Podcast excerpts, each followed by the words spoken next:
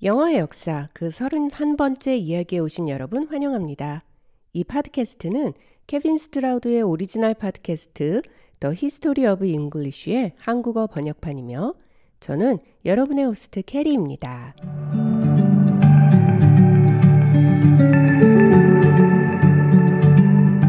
이번 시간 우리는 400년, 500년대 앵글로색슨족들을 필두로 유럽 대륙의 Germanic족들이 영국 섬에 정착하면서 그들의 언어, 초기 Germanic 언어의 하나인 Old English로 쓰여진 글을 살펴볼 텐데요. 500년대 후반 그리고 600년대까지 영국 섬 주요 지역을 앵글로 섹슨족들이 차지하게 되면서 여러 왕국들이 생겨나게 됩니다. 그리고 이러한 왕국을 다스리기 위해 여러 체계들을 정비해야 하는 필요성과 더불어 유럽 본토에서 전래된 기독교를 민간 신앙으로 퍼뜨리기 위해 문서의 작성이 필요했던 것이죠. 이러한 문서들의 대부분은 라틴어로 쓰여졌습니다. 하지만 희귀하게나마 라틴어가 아닌 Old English로 쓰여져 오늘날 우리에게 전해지는 것들도 존재하는데요. 오늘 우리는 그들 중 하나를 살펴보도록 하죠.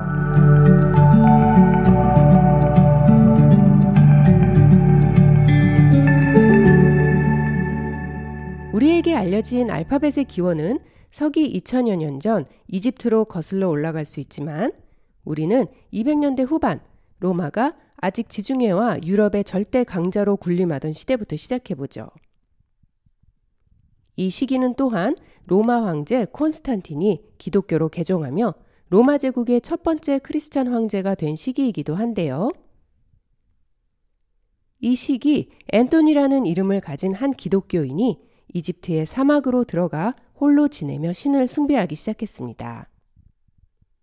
그리고 이것은 곧 다른 기독교인들의 참여를 불러일으키며 이것이 바로 교회의 수도원의 시작이었습니다. 수도원, monastery, M-O-N-A-S-T-E-R-Y. 수도원이란 수도, 수도승들이 교회의 원칙에 따라 신의 뜻을 받들기 위해 고립된 공간에서 자신을 갈고 닦는 곳이죠. 그리고 이러한 수도승들을 monk, M-O-N-K, monk라고 하는데요. 이러한 단어 수도원, monastery, 수도승, monk는 그리스어 mono, M-O-N-O, mono에서 나온 말이며 이 mono는 하나, one이라는 뜻입니다. 이 그리스어 mono에서 독점, 전유물, monopoly, M-O-N-O-P-O-L-Y, 일부 일처제, monogamy, 그리고 합일 문자, monogram 등의 여러 현대 영어 단어들이 생겨났습니다. 참고로 합일 문자, monogram이라고 함은 여러 철자를 합쳐 하나의 글자처럼 보이게 만든 글자를 이야기합니다. 이처럼 이집트에서 시작된 고립된 공간에서 오직 신만을 숭배하는 monastery, 수도원은 곧 지중해 전체로 퍼져나가며 신을 더 열렬히 숭배하고자 하는 많은 사람들을 매료시키는데요. 그리고 이를 로마 교회가 기독교의 빠른 전파를 위해 적극적으로 받아들여 자신들의 휘하에 두게 되면서 수도원은 점차 교회의 중요한 조직으로 발전하게 됩니다. 당시 이러한 수도원에서는 신의 뜻을 읽고 이를 글로 써서 남기는 것을 가장 중요하게 여겼으며 수도사들의 주요 일상도 기독교 성경을 쓰고 읽으며 정신 수양에 매진하는 일이었죠. 그런데 이러한 기독교 성경은 모두 라틴어 혹은 그리스어로 쓰여져 있었습니다. 당시 라틴어나 그리스어에 비해 권위가 절대적으로 부족했던 Old English로 글을 쓸 일은 거의 없었다고 볼 수 있죠. 또한 Old English는 라틴어나 그리스어에 비해 체계적인 글자나 문법이 없었기에 이 당시 Germanic Runic 글자로 새겨진 몇몇 자료들을 제외하면 정식 문서가 Old English로 쓰여진 것은 훨씬 더 나중의 일입니다. 그렇다면 오늘 우리가 살펴볼 Old English로 쓰여진 최초의 문서는 어떤 계기와 배경에서 쓰여진 것일까요? 우선 그 배경에 대해 먼저 설명해 보죠. 현대 유럽 본토에서 영국 섬으로 가려면 그 사이에 있는 바다를 건너야 하는데요. 현대의 지명이, 지명으로 는 도버 해협이라고 하죠. 유럽 대륙에서 도버 해협을 건너면 가장 먼저 만나는 지역이 켄트, K-E-N-T, 켄트라는 이름의 지역입니다. 이곳에 상륙한 후 템즈강을 따라 런던까지 빠르게 이동할 수 있었기에 이곳 켄트 지역은 예전부터 무역과 경제의 요충지였습니다. 그 옛날 앵글로색슨족들이 영국 섬에 정착하던 시기의 이름은 칸트, C-A-N-T, 칸트였는데요. 그 당시 이 칸트 왕국은 여러 앵글로색슨족들의 킹덤 중에서도 가장 강력한 왕국이었습니다. 560여 년경 칸트 왕국의 아델버트, A-T-H-E-L-B-E-R-T, 아델버트 왕은 유럽 본토의 강력한 졸메닉족이었던 프랭크족 왕국의 공주 버사와 결혼을 하게 됩니다. 그리고 기독교 신자였던 그녀를 따라 기독교로 개종하게 되죠. 켄트 왕국의 왕 아델버트 그리고 프랭크 왕국의 공주 버사 B-E-R-T-H-A의 이름을 잠깐 살펴보면 Old English로 Athel A-T-H-E-L은 고귀한 noble이라는 뜻으로 그리고 bert B-E-R-T bert는 밝은 bright라는 뜻이며 따라서 아델버트는 bright noble 밝은 귀족 고귀한 귀족이라는 뜻이 되겠죠. 그리고 밝은 bert의 여성형이 바로 아델버트가 결혼한 프랭크 왕국의 공주의 이름 버사가 되는 것입니다. 이처럼 당시 영국 섬 내의 가장 강력한 왕국의 왕이 기독교로 개종하면서 영국 섬 내의 앵글로색슨족 전체에 기독교를 전파시키려는 유럽 본토의 노력도 속도를 내게 됩니다. 그리고 이러한 정책의 일환으로 597년 아우구스틴이라는 수도사를 수장으로 40여 명의 수도승들이 선교사절이 되어 켄트 왕국으로 들어옵니다. 우선 이 켄트 지방의 수도의 이름 켄터베리에 관해 살펴볼까요? 켄터베리는 영국 교회에 있어 중요한 상징성을 가지며 오늘날까지도 영국 교회의 수장은 Archbishop of Canterbury, 즉 켄터베리의 주교라고 불리웁니다. 어떠한 이유였을까요? 우선 현대의 켄트라는 이름은 Old English로는 칸트로 불리었습니다. Old English로 사람을 뜻하는 말로 were라는 단어가 있었는데요. W-E-R-E 이 두 단어를 합쳐 켄트 지역에 사는 사람들을 뜻하는 Cantwere라는 말이 있었죠. 여기에 요새 큰 마을 등을 뜻하는 borough B-U-R-U-H가 합쳐져서 can't wear borough 즉 켄트 사람들의 마을 캔터베리가 된 것입니다. 방금 말씀드린 아델버트 왕이 통치하던 시절 영국 섬에 기독교를 전파하기 위해 파견된 아우구스틴이 영국 섬에 상륙하여 최초로 기독교 교회를 세운 곳이 바로 이 캔터베리라는 도시였습니다. 이러한 이유로 캔터베리는 오늘날까지도 영국 교회 내에서 중요한 상징성을 지니며 또한 많은 예술 작품들이 이 캔터베리라는 도시를 소재로 만들어졌죠. 왕 아틀버트와 그의 왕비 버사의 전폭적인 지지를 등에 업고 활발한 선교 활동을 펼치던 아우구스틴은 그러나 왕이 죽은 뒤 그 뒤를 잇는 왕이 기독교에 우호적이지 않을 경우를 염려하여 아델버트 왕이 살아있을 때 여러 약속들을 문서로 남기기로 합니다. 그리고 이러한 문서는 이전까지의 관례를 따르자면 라틴어로 쓰여져야 마땅했죠. 하지만 켄트의 왕 아델버트는 지금까지의 관례를 깨고 이를 라틴어가 아닌 앵글로색슨족의 언어 Old English로 쓰기로 합니다. 그리고 이러한 결정으로 인해 이 문서, 즉 아델버트의 법령은 Old English로 쓰여진 최초의 문서가 되는 것이죠. 그럼 이 문서에 대해 자세히 알아보도록 하겠습니다. 602년 혹은 603년경에 발표된 아델버트 법령은 또 다른 여러 면에서 최초이기도 한데요. 앵글로색슨족의 최초의 법령이며 Old English로 쓰여진 최초의 문서였으며 또한 여러 Germanic 계열 언어들 중에서도 최초이기도 합니다. 하지만 처음 602년 당시 서류본들은 현재까지 전해지는 것이 없고 우리에게 전해지는 것은 1100년대에 다른 사람들에 의해 필사본으로 쓰여져 전해지는 것들입니다.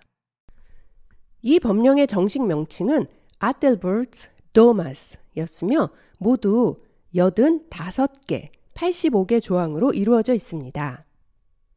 이는 수세기 동안 이어져 내려온 절메닉 부족의 where, 사람, guild, 돈, 즉 man money의 연장선이었는데요. 즉 다른 사람에게 피해를 입히면 그에 상응하는 물질로 보상해야 하며 이를 이행하지 않았을 시 피해자는 가해자에게 복수를 할 수 있다라는 개념을 기본 골자로 하는 것이었죠. 방금 전 말씀드린 것처럼 이 법의 이름은 에델버트 도마스였는데요. 우선 우리에게 익숙한 법이라는 단어로는 law, L-A-W, law가 있겠지만 이것은 이로부터 몇백 년 후 바이킹이 영국 섬을 침입했을 때 그들의 언어인 Old Norse로부터 전해진 말입니다. 그렇다면 그 이전 Old English로 법을 뜻하는 단어는 무엇이었을까요? 이것이 바로 에델버트 domas에 나오는 domas였는데요. 현대 영어에 뭐뭐 할 운명에 처하다 doom, D-O-O-M 뭐뭐로 판단되어지다 deem, D-E-E-M 심판의 날 doomsday 등이 바로 Old English에서 법을 뜻했던 domas에서 유래되었습니다. 또한 영어로 왕국, kingdom, K-I-N-G-D-O-M의 끝부분의 D-O-M, dom 부분 또한 이 Old English 시대, 의 법, domas에서 유래한 doom, 운명을 나타내는데요. 실제 Old English 시대에는 king doom, 즉 직역하면 왕의 운명이라는 말이겠죠. king doom으로 불리었으며 이것이 점차 kingdom으로 변화한 것입니다. 이제 우리가 살펴볼 에델버트 domas는 이를 소개하는 문장으로 시작합니다. 현대의 영어로 번역된 문장을 보면 이 법들은 아우구스틴 시대에 에델베르트 왕이 제정한 것이다. 가 되겠는데요. 이것이 바로 1400여 년 전 Old English로 쓰여진 최초의 문장이 되겠습니다. 소개글에 아우구스틴의 이름이 왕의 이름과 나란히 들어간다는 사실만으로도 당시 교회의 영향력이 상당했음을 알 수 있습니다. 이 도마스의 첫 번째 조항은 다름 아닌 교회와 그 재산에 관한 내용인데요. 그 내용은 교회와 그 재산에 상해를 입힌 자는 그 피해 내용의 12배 로 보상한다라는 내용입니다. 이 12라는 숫자를 좀 더 자세히 살펴보죠. 당시의 Old English에는 아직 아라비아 숫자가 없어서 이 법령에서의 12는 로마자로 대문자 X 옆에 대문자 I를 두 개 붙여 써서 나타냈습니다. 그리고 그 발음은 12라고 추정되는데요. 여기서 잠깐 현대 영어의 10자릿수 숫자에 관해 알아볼까요? 우리는 10을 10이라고 하고 13부터는 13, 14, 15, 16 등으로 뒤에 t인을 붙이는 규칙이 있습니다. t는 다름 아닌 10 more than 이라는 의미가 되겠습니다. 즉, 10을 세고 그 이상 더 라는 의미죠. 따라서 13, 13은 10 more than 3 라는 의미가 되겠는데요. 그런데 11, 11, 12, 12는 왜 one teen 그리고 two teen이 아닌 것일까요? 이는 Old English 시대의 숫자 11과 12가 변하지 않고 그대로 전해진 결과입니다. 우선 숫자 11, 11는 Old English로는 and leofan 이라고 하였는데 여기서의 end, and는 하나를 뜻했으며 leofan, L-E-O-F-A-N은 현대의 영어로 뭐뭐가 남아있는 left, L-E-F-T를 가리키는 말이었죠. 따라서 and leofan은 하나가 남아있는, 즉 열을 세고 나서도 하나가 남아있는 이라는 의미의 one left 라는 뜻이었습니다. 이 and leofan은 시간이 지나며 현대 영어의 발음인 eleven으로 변화하였습니다.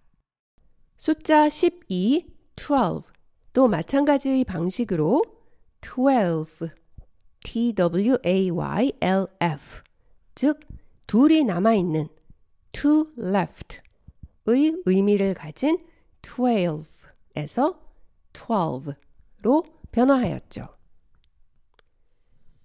다시 에더버드 도마스로 되돌아가 보면 이 법령의 85개의 조항은 상해를 입힌 내용과 그에 대응하는 보상금을 나열한 것이며 주로 다음과 같습니다. 주먹으로 다른 사람의 코를 치는 경우 얼마, 여자를 납치하는 경우 얼마, 다른 사람의 발을 자르면 50실링, 다른 사람의 엄지발가락을 자르면 10실링, 엄지발가락이 아닌 다른 발가락을 자를 경우 5실링, 발톱의 경우 5실링보다 적게 내야 하고, 엄지발가락의 발톱은 다른 발가락의 발톱보다 더 보상해야 하는 등 현대의 관점에서 보면 재미있는 조항들도 많이 있습니다. 이 법령이 가지는 가장 큰 의미는 크게 두, 개, 두 가지로 나눌 수 있겠는데요. 우선 첫 번째로는 이 법령 이전의 영국 섬에서의 신앙, 즉 원주민 켈틱 쪽의 신앙과 앵글로색슨족, 절메닉 쪽의 신앙이 로마와 서유럽의 종교, 가톨릭에 융합되어 가는 것을 의미한다는 것입니다.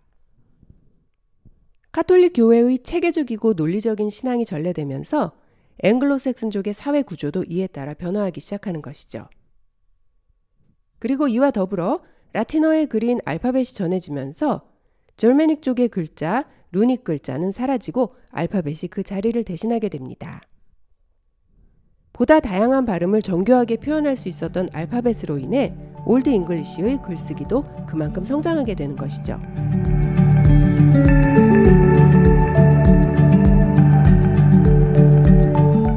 그럼 다음 시간에는 이제 막 시작된 앵글로색슨족과 교회와의 관, 계 그리고 교회의 언어였던 라틴어와 알파벳이 Old English에 끼친 영향에 대해 좀 더 자세히 알아보도록 하겠습니다.